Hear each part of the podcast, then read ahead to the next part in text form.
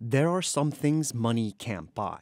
For everything else, there's MasterCard. With that slogan, MasterCard became one of the world's most recognizable brands. It is the second largest card network in the US, accounting for more than a quarter of all purchase volume using a payment card. Internationally, nearly a quarter of the over $624 billion spent using a payment card in 2022 was made using a MasterCard. MasterCard is a huge company. In fact, they're the most accepted card worldwide in terms of the number of countries. As the world transitions to a more cashless society, MasterCard's value has continued to soar. As of May 2023, the company had a market cap of over $360 billion. Shares of the company have seen nearly 100% gain over the past five years. Post financial crisis, pre pandemic, MasterCard grew earnings at a 10 year CAGR of 20%. That's extraordinary. For context, earnings growth of the S&P overall, the market overall is like in the high single digits. But pressure is mounting as MasterCard faces growing competition and stricter regulations. When you have a large enterprise as large as MasterCard, perhaps the biggest risk to their business model is regulation. So, how is MasterCard able to generate so much revenue? And how does it set itself apart from its competitors? MasterCard was founded in 1966 by the Interbank Card Association as a direct competitor to Bank Americard, which would later become Visa. MasterCard's original founders tried to get a Visa license and was denied, and so they decided to make MasterCard. And it reeled in a bunch of smaller banks to do so. And then eventually, MasterCard obviously went overseas, and it's been growing nicely ever since and continually diversified their business model. Together, Visa and MasterCard dominate the payment network industry. The two companies account for 87% of market share based on purchase volume in the United States. Visa and MasterCard have the benefit of being the original ones in a market where there's tremendous first mover advantage and a tremendous incumbency effect. Because once you have merchant acceptance and once you have the card issuance, like two sides of the two sided network, it's extremely difficult to gain that scale if you're a third party coming into the market. Internationally, Visa and MasterCard account for 63% of market shares based on global purchase volume using a payment card they essentially set the standards. And then they would just go to groups of banks in other countries and say hey we've got these standards. We've got all this technical infrastructure that works for this. Why don't you just adopt ours? Why would you ever create a new one a competing one? And so they very effectively expanded around the world as a result over the following decades. Like visa mastercard does not issue credit itself. Instead, they function more like toll operators that facilitate the transfer of payments. Their network involves four players the consumer, merchant, acquirer, and issuer. When a consumer swipes their card to make a purchase from a merchant, MasterCard's network communicates back and forth between the acquirer, the merchant's bank, and the issuer, the bank that issued the consumer's cards, to authorize, clear, and settle the payment. MasterCard and Visa do not extend credit. They're not lenders, they're merely the payment processors. But that's a very lucrative business. Even just getting a small slice of those transactions, that pie continues to grow because globally there continues to be a sizable transition away from cash and towards digital payment methods.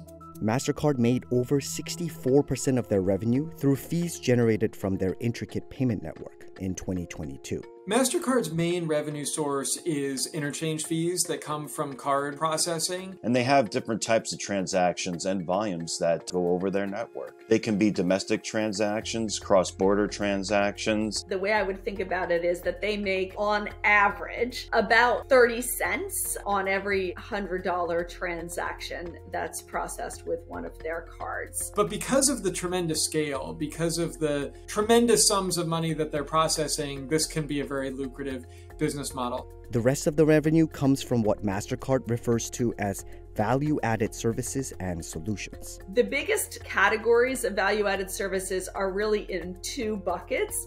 One bucket is all related to advisory analytics and data. So, as you can imagine, MasterCard has extraordinary amounts of data about consumer spending. So, literally, consultants that will work with banks and then will also work with retailers and consumer packaged goods companies, even governments in many cases, to apply that data and insight into helping build their businesses. The other very large portion of value added services is all cybersecurity and advanced security related services. It's a very important part of their business. It also is very mutually beneficial with the underlying base business. It reinforces the base business, so the two kind of work hand in glove. Despite their success, MasterCard has long lagged behind Visa in company performance.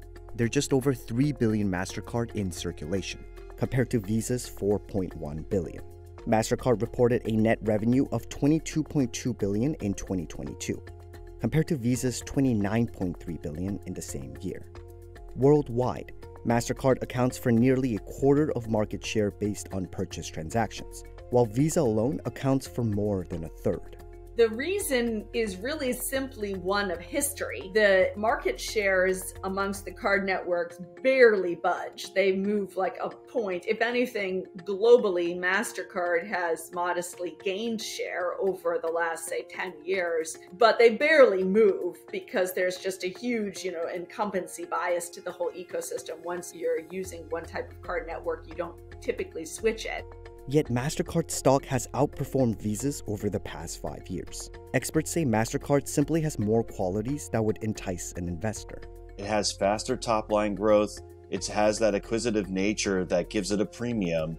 And there's the perception that there's more margin expansion that's achievable, boosting EPS growth overall. It can grow more. Since it's on that smaller base, people do believe one day it could get to that same margin that Visa is. And they're also taking some partners away. One edge that MasterCard has over Visa is its position in the international market. A lot of that has had to do with Europe Visa did not used to own Visa Europe. It was branded Visa, but it was still a separate entity. Back in 2016, 2017, Visa was able to buy Visa Europe, and they have gone through a huge effort to modernize Visa's operations in Europe. But in the meantime, MasterCard has taken advantage of that sort of disruption to outgrow Visa significantly in Europe. And that's obviously a really big cross border hub as well. So it's kind of a double whammy benefit to revenue when you have more market share in Europe in particular. Besides Visa,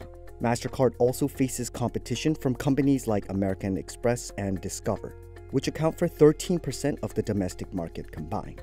But they're also combining forces to fight external threats, especially in the digital payment front they're sort of frenemies with the other card networks like Visa and like American Express because the whole card ecosystem competes against alternative forms of payment, like account to account payments, like a digital wallet style direct payment like Venmo or something like that, right? There are these alternative, usually they're country specific or regional, but these alternative forms of payment that don't use cards, that's really the, the bigger competition.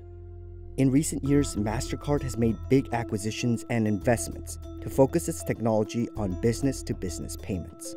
MasterCard estimates B2B payments is a $135 trillion industry. One would be expense reports, for example. MasterCard's actually a big player in virtual cards that companies can give employees for pre-approved travel expenses. There's also the issue of paying suppliers. So you picture that maybe you're some kind of vendor and you have supplies delivered and then you want to pay that company and you know, that can be done in real time with MasterCard. B2B payments are a gigantic market, but difficult to crack into. That has not really paid off yet, to be honest, but these are investments that can easily take five to eight years to really see them come to fruition. One of MasterCard's several challenges is the rising competition in the payment network landscape. I would think of it as sure, Visa is the big brother competitor that they're up against every day. American Express is sort of the specialty competitor that they're up against every day. But perhaps the more difficult competitors for them to compete against is the sort of um, death by a thousand cuts competitors, like dozens, if not hundreds, of small competitors in 200 countries around the world that are all just trying to chip away a little bit at their business. That's like the trickier thing. It's like fighting on all fronts at once. But rising competition could also prove to be an opportunity. While there are a lot of competition among different payment providers, they still have a really strong market share, really strong positioning because what we found is that the competitors actually want to partner with MasterCard versus trying to take them out. And so, as MasterCard has continued to expand its tentacles across the globe, they found themselves in, even I would argue, a better competitive positioning than before the pandemic. The payment network industry is one of the most heavily regulated markets in the world. As a result, MasterCard has faced numerous regulatory and legal challenges over the years. Most recently, the US Justice Department began an antitrust investigation into MasterCard's debit card program. MasterCard declined to participate in this documentary, but said they are cooperating with the Department of Justice. They currently are not speculating about potential outcomes. When you have a large enterprise as large as MasterCard, perhaps the biggest risk to their business model is regulation. I think a lot of the regulatory challenges relate to the fact that MasterCard, like Visa, is a very big, important global company. I mean, these are companies that we engage with almost every day, whether we think of it or not, through our daily transactions. So I think probably rightfully so, there is a lot of scrutiny there. The Credit Card Competition Act of 2022, currently introduced to the Senate, could also have a major impact on MasterCard's business. The bill aims to enhance competition amongst credit card networks, which could potentially end the dominance enjoyed by Visa and MasterCard. If the Credit Card Competition Act becomes law, I think it would have a massive effect on MasterCard and the whole credit card industry. I don't think it's going to pass, but if it did, it would be a really big deal. It would basically cause every credit card agreement to be rewritten because it wouldn't really be just a Visa or MasterCard anymore. Every card would have to have at least two networks that merchants could choose from. And they couldn't both be Visa and MasterCard. Regardless, experts say that MasterCard's future success lies in relying on what it is they do best providing a valuable service to its customers. If we step back and think about how MasterCard stays most relevant in their space, we think it's by expanding their network across merchants. It's making sure that they are where the customer wants to be when they want to pay and that they can pay the way the customer wants. That is the critical factor for MasterCard to stay relevant. They're doing a great job of it now, and we don't expect that to change in the future.